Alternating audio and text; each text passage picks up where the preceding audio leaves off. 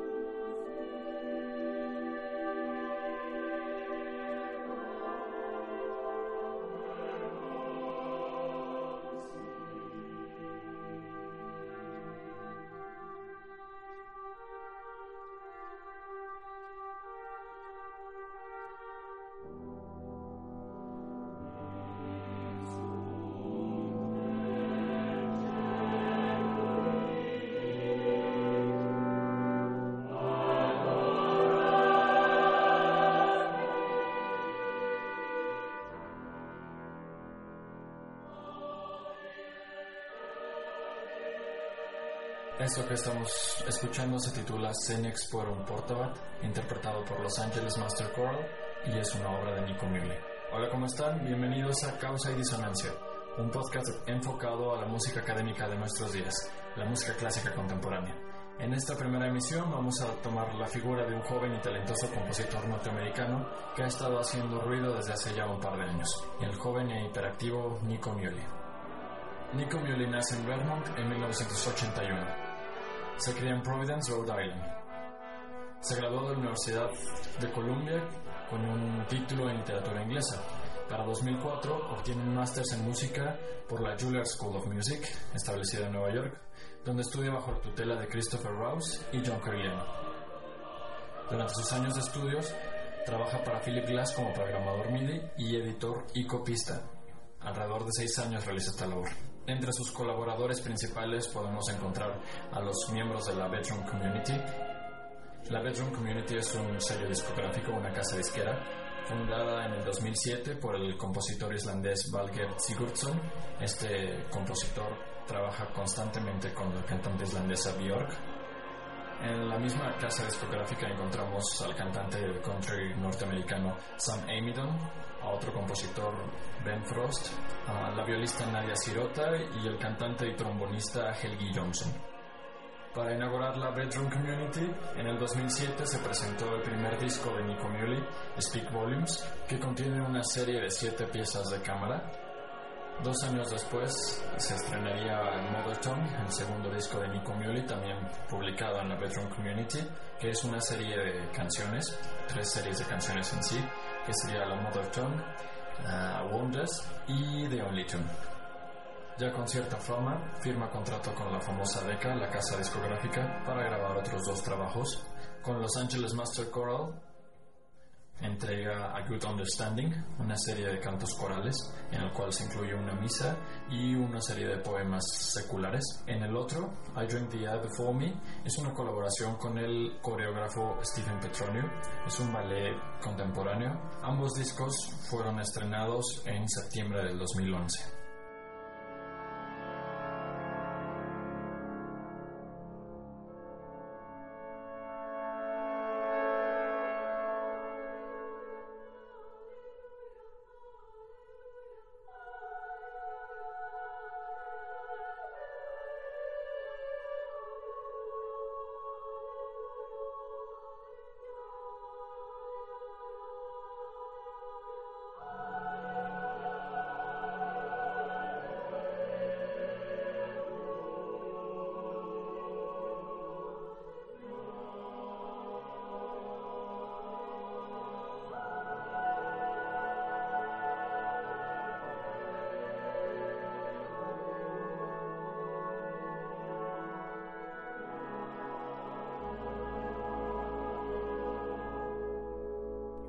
Conocí la obra de Muley por casualidad cuando fui a ver la película de Stephen Daldry de Rita, creo que fue en el 2009.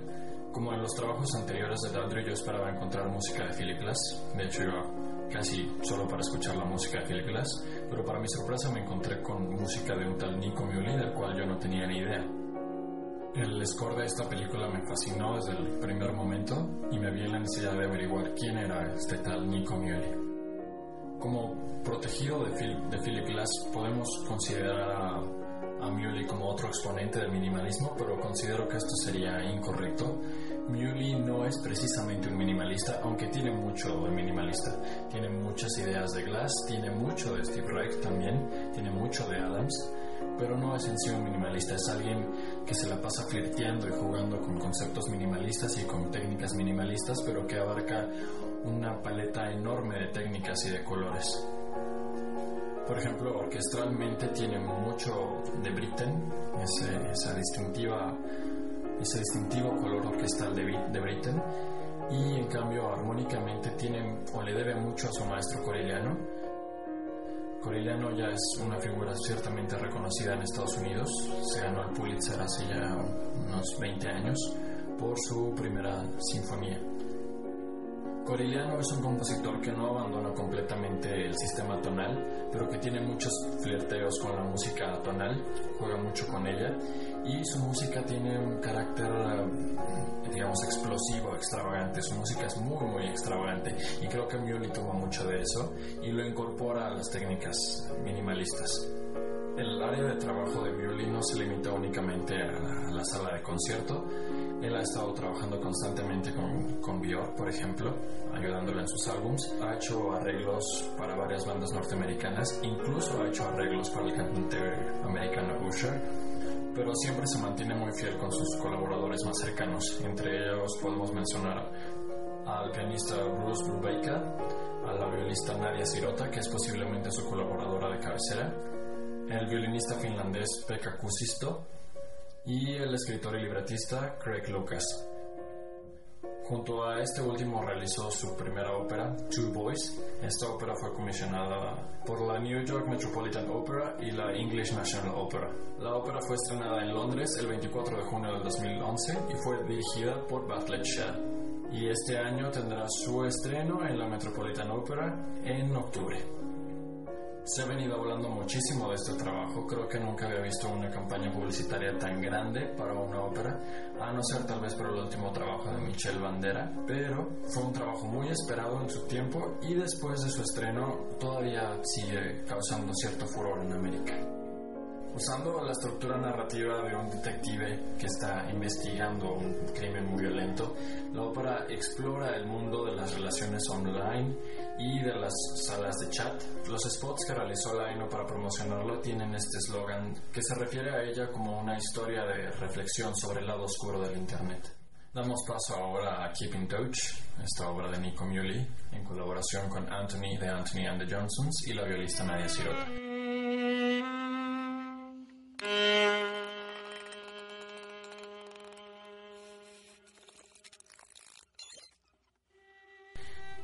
Pareció realmente difícil la selección de esta pieza entre la ya extensa discografía del compositor, puesto que además todas estas piezas tienen un estándar de calidad muy alto.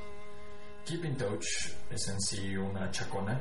La chacona es una forma musical basada en la repetición constante de una serie de acordes en el bajo. Esta chacona está dividida en secciones de cadencias libremente escritas para la viola. Entre las particularidades de la pieza destaca el uso de la voz de Anthony, de Anthony and the Johnsons, la banda, que aquí es reducida meramente a simples gestos, gestos abruptos, casi gemidos, que reflejan sin aliviar la soledad de la viola, la desesperación del instrumento, que precisamente aquí recibe un tratamiento crudo y poco halagador, realzando su carácter idiosincrático como la despreciada hija del medio de la aristocrática familia de las cuerdas frotadas. En el acompañamiento electrónico, tan característico de Miley, con sus trombones, órganos, piano y celesta, encontramos también todos esos sonidos producidos accidentalmente al tocar el instrumento. El rechinar del arco, el crujido del cojincillo con la madera, entre otros. Keeping Touch es un lamento sobrio y doloroso, intenso, profundo y emotivo.